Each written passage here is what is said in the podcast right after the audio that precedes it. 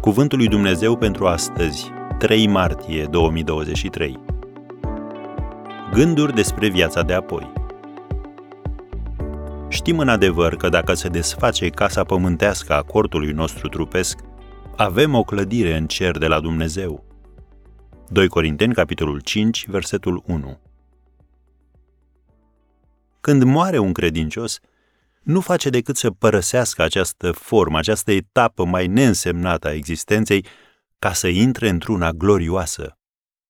Să ne gândim la prima lege a termodinamicii, care spune că nicio energie, cum ar fi sufletul și duhul, și nicio materie, precum trupul, nu se distrug, ci ele se transformă în alte forme, dar nu pot fi anihilate.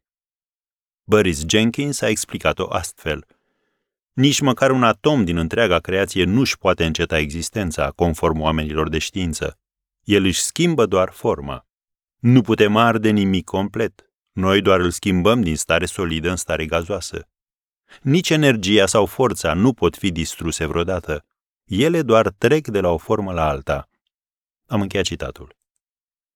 Dacă o persoană încetează să mai existe în această lume, acea persoană va exista cu siguranță în lumea de dincolo. Așadar, când murim, ce se întâmplă? Biblia spune, și noi citim din 2 Corinteni, capitolul 5, de la versetul 1. Știm în adevăr că dacă se desface casa pământească a cortului nostru trupesc, avem o clădire în cer de la Dumnezeu, o casă care nu este făcută de mână, ci este veșnică. Și gemem în cortul acesta, plin de dorința să ne îmbrăcăm peste el cu locașul nostru ceresc. Negreși dacă atunci când vom fi îmbrăcați nu vom fi găsiți dezbrăcați de el. Chiar în cortul acesta, deci, gemem apăsați. Nu că dorim să fim dezbrăcați de trupul acesta, ci să fim îmbrăcați cu trupul celălalt peste acesta, pentru ca ce este muritor în noi să fie înghițit de viață. Și cel ce ne-a făcut pentru aceasta este Dumnezeu, care ne-a dat arvuna Duhului. Am încheiat citatul.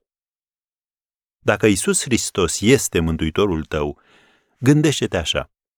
Ultima ta zi de pe pământ va fi cea mai frumoasă zi pe care ai avut-o vreodată. Pentru că urmează ceva mult mai frumos, mai minunat, mai glorios.